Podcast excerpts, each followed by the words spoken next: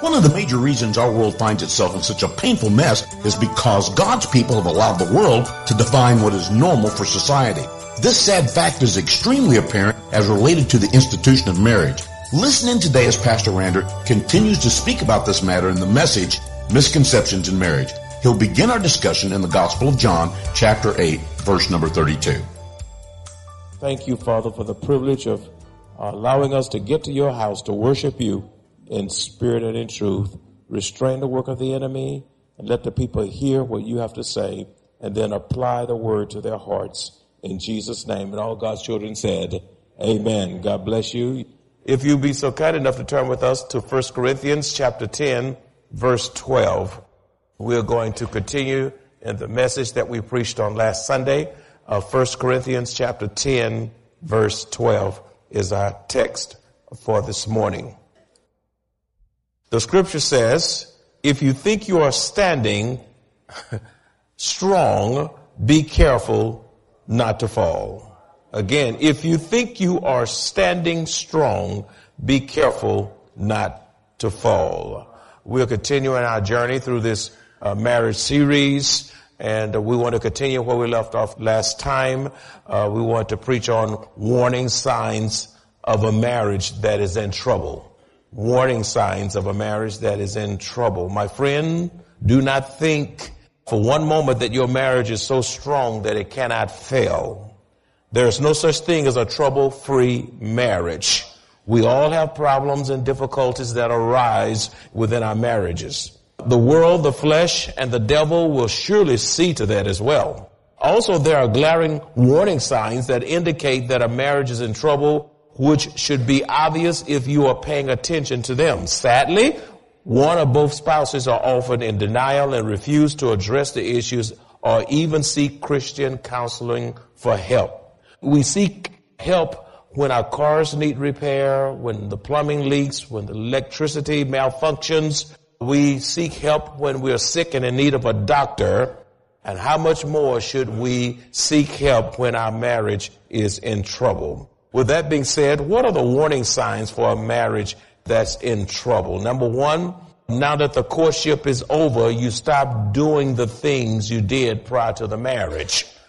Uh, you just let go and just kind of take it for granted. For example, the thrill is gone. No more kisses. No more hugs. No more holding of the hands. No more affectionate behavior. No more romantic language. True love will keep romance in the marriage says Songs of Solomon chapter 7 verses 1 through 10. We must not let the romance go. We must have kisses, hugs, holding of hands, affectionate behavior, romantic language, and not allow our marriages to grow stale and dry and lifeless. Secondly, the second warning sign is that when pride keeps us from submitting to our God-given roles and responsibility for the husband and the wife in the marriage, when pride keeps us from submitting to our God-given roles and responsibility for the husband and wife within the marriage. Satan is the author of confusion and tries to disrupt whatever God has established according to his word. He desires to destroy God's divine order, which creates chaos and turmoil, discord, and dissatisfaction in the family. Satan doesn't want you to have a happy, well-balanced marriage. He wants you in confusion. He wants you fighting and devouring one another. He wants you at each other's throat. And he wants the roles all confused to the point that it brings uh, disharmony and disunity in the marriage. Ephesians chapter 5 verses 22 through 25 says, Wives submit to your own husbands as to the Lord. The husband is the head of the wife, as also Christ is the head of the church, and he is the savior of the body. Therefore, just as the church is subject to Christ, so let the wives be to their own husbands in everything. Husband, love your wives just as Christ also loved the church and gave himself for her. Christ loved the church to the extent that he died sacrificially for the church that he so loved. With that passage being at the forefront now, allow me to give God's criteria for submission. God's criteria for submission. Submission just doesn't happen. It just doesn't ooze on you. There's something involved in the process of submission. Let me give you some things it takes for us to submit to the glory of God. A, you cannot submit to one another until you first submit to the Lord. If you don't submit to the Lord, you're not going to submit to anybody else. And you're going to have a problem with everybody else. Your first and foremost submission should be to God himself. Ephesians chapter 5 verse 21 says, submitting to one another in the fear of God. You ought to reverence God, love God's word and what he is saying according to scripture. And when you love his word and you have a reverential fear in your walk with God, then you will submit to your husband, wives, and even the husband should submit to their responsibilities uh, within the context of the family to the glory of Almighty God. The scripture says in Romans 12:10, "Be kindly affectionate to one another with brotherly love in honor, giving preference to one another." In other words, another point on submission is that submission cannot be imposed. It cannot be imposed. Uh, in other words, you cannot force someone to submit. It must be an act of your own will. You have to want to submit. And sometimes you obey, but you're doing so defiantly in your heart. And God doesn't want you to respond that way. God wants you to submit willfully as unto the Lord. And, and you can't say, woman, you gonna listen to me. I'm gonna make you obey me. Uh, man, I'm, uh, the wife said, I'm gonna turn your neck if I have to break it. You know, no, no, no, no, no, no. Submission cannot be imposed. In other words, you cannot force someone to submit. You have to be kindly affectionate to one another with brotherly and sisterly love, honoring each other, giving preference to the other, not looking out for your own interests. Another criteria for submission is this. Submission does not cancel out equality. Submission does not cancel out equality. Just because the husband is the head of the wife doesn't mean that the wife is inferior or is of lesser importance than the husband. Though the roles are different in marriage, in the sight of God, we are both equal. We are equal. We are both fearfully and wonderfully made to the glory of God. Even though our roles are different, we are still equal in the sight of God. Genesis chapter 1 verse 27 says, So God created man in his own image. In the image of God, he created uh, him, male and female, not male and male, female and female, male and female.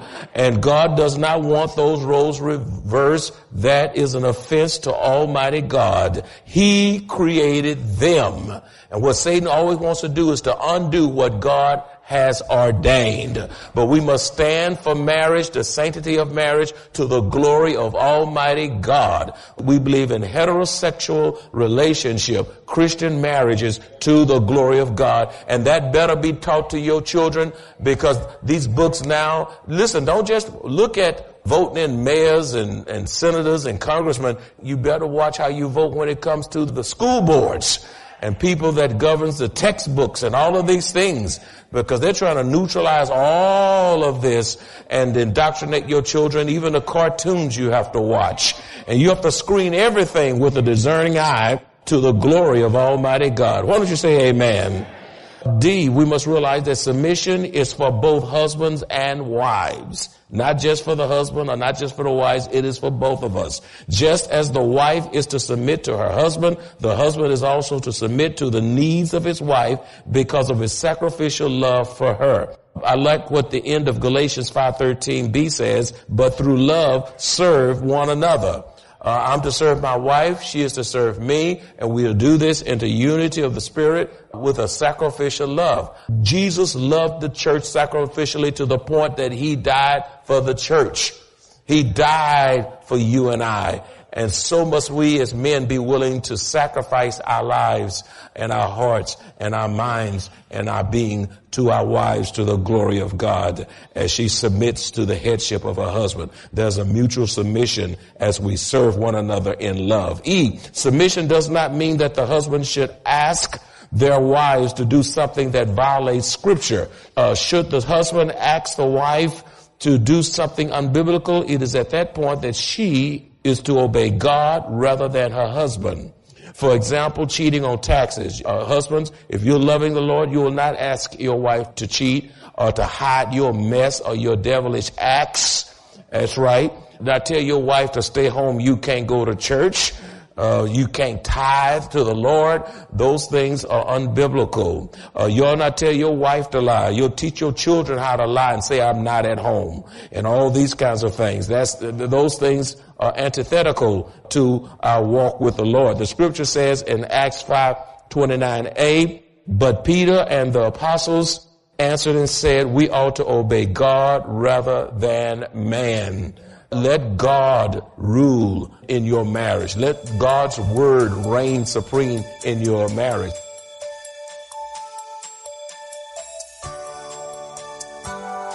Marriage is the world's oldest institution established by God for our benefit and yet is entered into by most with unrealistic expectations. Join us today as Pastor Rander continues the series, God's Gift of Marriage and the Destructive Culture, with this message, Misconceptions in Marriage. He'll be teaching from the Gospel of John, chapter 8, verse number 32. Submission is this, F. Headship is not dictatorship. Headship is not dictatorship. Ephesians 5, 23, 22 through 23 says, Wives, submit to your own husbands as to the Lord, for the husband is the head of the wife, as also Christ is the head of the church, and he is the savior of the body. Husbands, when you love your wife sacrificially, you will not rule over her or abuse your authority as you govern your home to the glory of God, but rather you will be her spiritual covering. Uh, say spiritual covering, husbands. Say it again. You're spiritual covering over your wife and family. You're the priest in the family, priest in the home. You as a priest in the home, you're to lead your family in the way of Christ. They are to follow you as you follow Christ to the glory of God.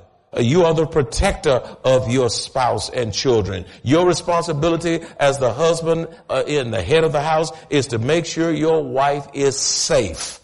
Make sure your wife is safe. You are to make her feel secure and not insecure. You will also be her provider. She'll not wonder how she's going to eat or is the mortgage going to get paid and all it, it, is the car note being paid and all of these things. You're to make sure that that house is being run well financially as well to the glory of God. You are the provider in that home whether she works or not. Why don't you say amen?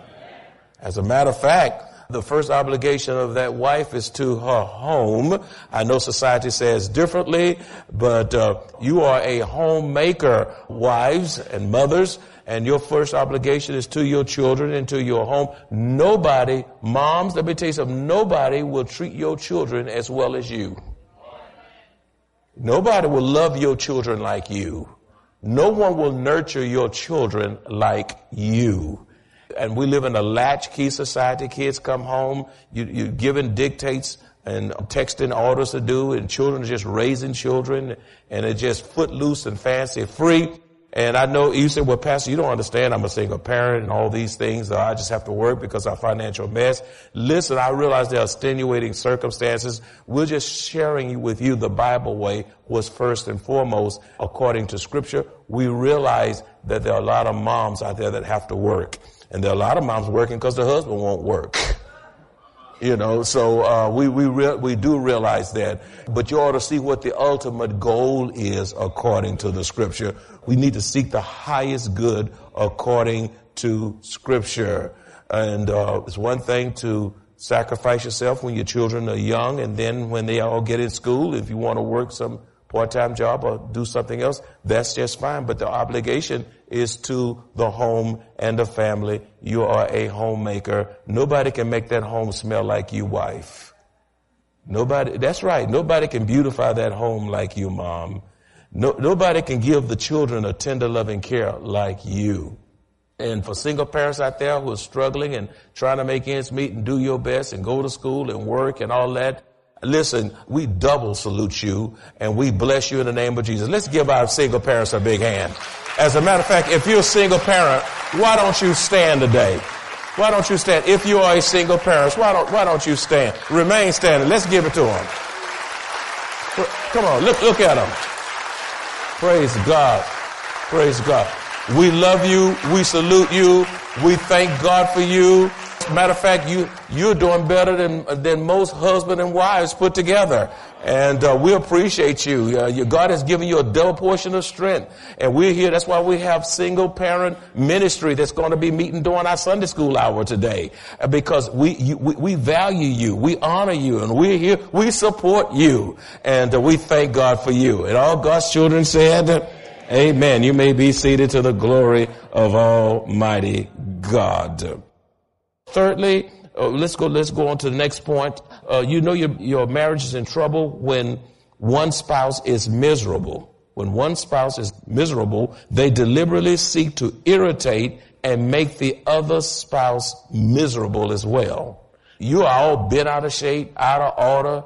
You're not enjoying life. You don't even like your marriage and, and your, your spouse is okay and they looking to the Lord and they trust in the Lord and they still whistling and humming around the house and singing and you, you got rocks in your jaws and talking about why you so nice when I'm so miserable. First Corinthians 13, 5 says, love does not behave rudely. You ought not be rude to your husband. You ought not be rude to your wife. You are to love each other and uh, you are to value each other and you are to respect one another.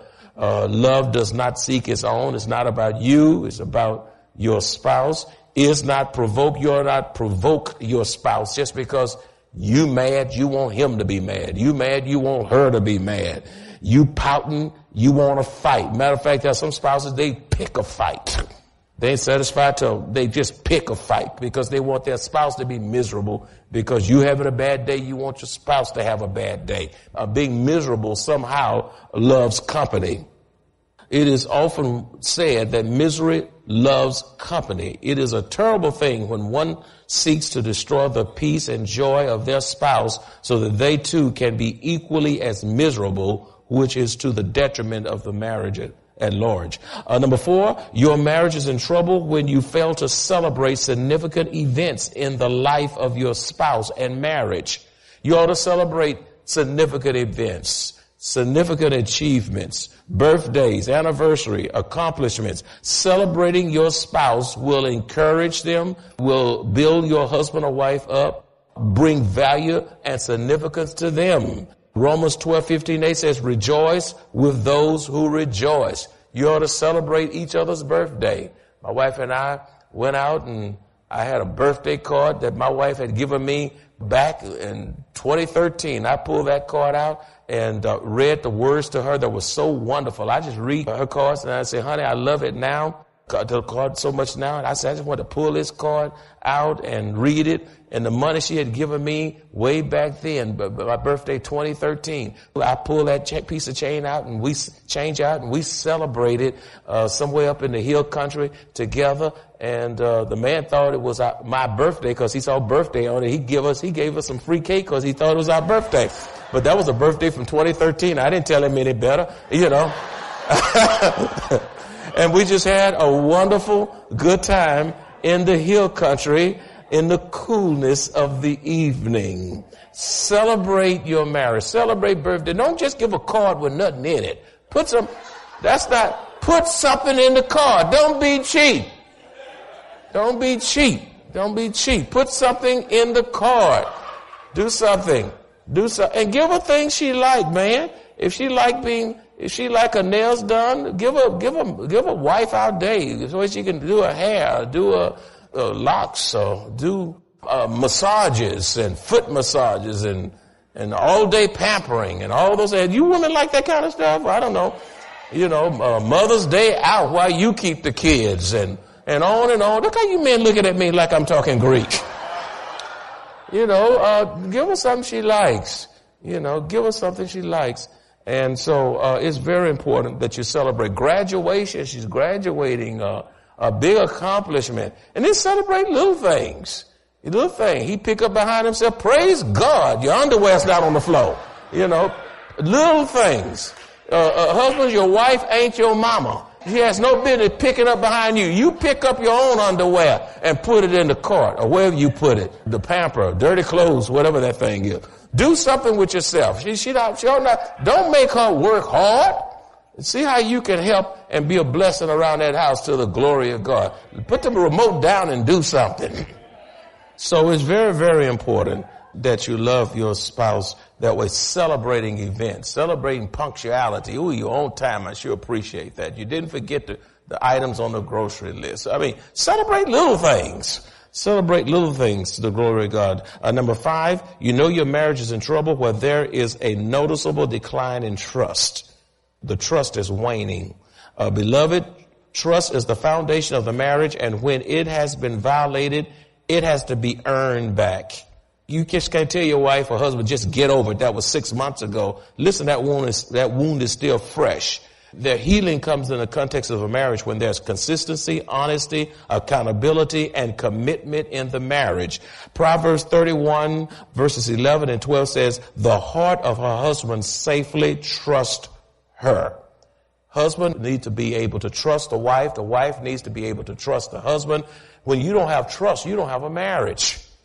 You know, you have to trust each other with the monies. Trust each other with what you say. Trust, trust, trust. You have to build that marriage on trust. It is a critical component in the context of the marriage. Verse 12 says, she does him good and not evil.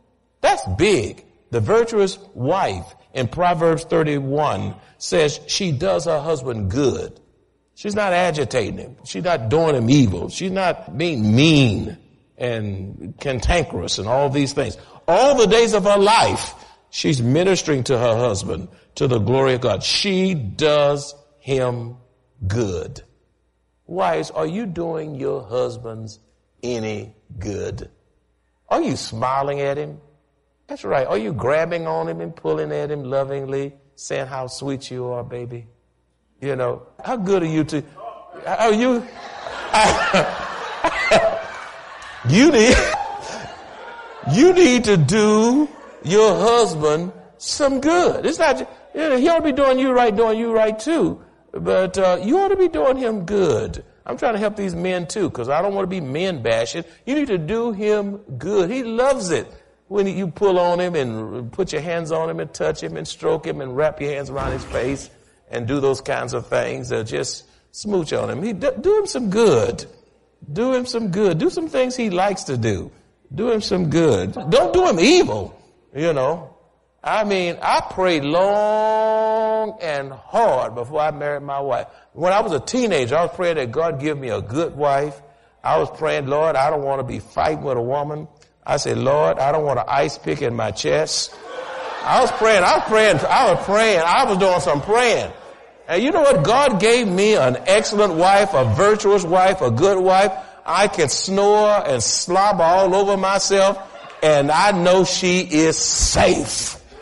Amen. She does me a lot of good. Amen. Last night I couldn't sleep and I was telling her what was going on and she just, she grabbed something and just read to me. It was two o'clock in the morning before I really went to sleep. And my foot hit the floor at five o'clock in the morning. And, um, but she took out something and just read to me just to calm me down and settle me down. And she read this book with prayers in it and all these kinds of things. Be willing to calm each other down when one is rattled, when one is disturbed, when one, one needs to be just settled down. You be the, you be the person who knows how to settle your man down or to settle your wife down to the glory of God. Sometimes our spirits get trouble, our hearts get trouble and these things and, and we're there for one another through those times. She does him good and not evil all the days of her life. Uh, number six, you know your marriage is in trouble when there is constant conflict over child rearing such as discipline, how you discipline the children, co-signing for a car, college expenses, on and on it goes. Amos 3 3 says, can two walk together unless they are agreed? As we raise our children, we must not allow them to run interference in our marriage. They know how to play one parent against the other. It's important for parents to be a united front when dealing with the issues of your children. Your children should never see you fussing at each other, fighting at each other, pout, fighting with each other, pouting at one another. That, that makes for a disturbed, dysfunctional family. And so if you have a disagreement, you ought to settle those differences out of your children's presence for the glory of God and for the sake of your children. Number seven, uh, you know your marriage is in trouble when you argue and fuss so much until that has become the norm in your marriage. Just fussing and arguing, arguing and fussing. Just mad about anything. They simply coexist in tension and strife. I mean, even on Christmas Day, you find something to fight about. Can't have a decent Thanksgiving meal for, for just being negative. Uh, negativity must not rule and reign in your marriage. That's right. Ask God to, to help you see the good, the positive things, uh, to put a spiritual uh, spin, a spiritual spin on something that could be negative, but God has shown you how to say something that could edify and bring peace and resolution in the situation. Galatians 5:15 says, "But if you bite and devour one another, beware lest you be consumed by one another."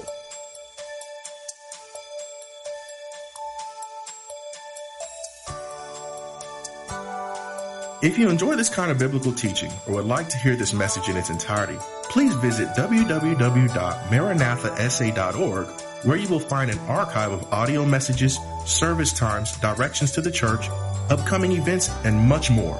You can also reach us at 210-821-5683. Maranatha Bible Church is located at 7855 East Loop 1604 North in Converse, Texas, 78109 directly across from Randolph Air Force Base.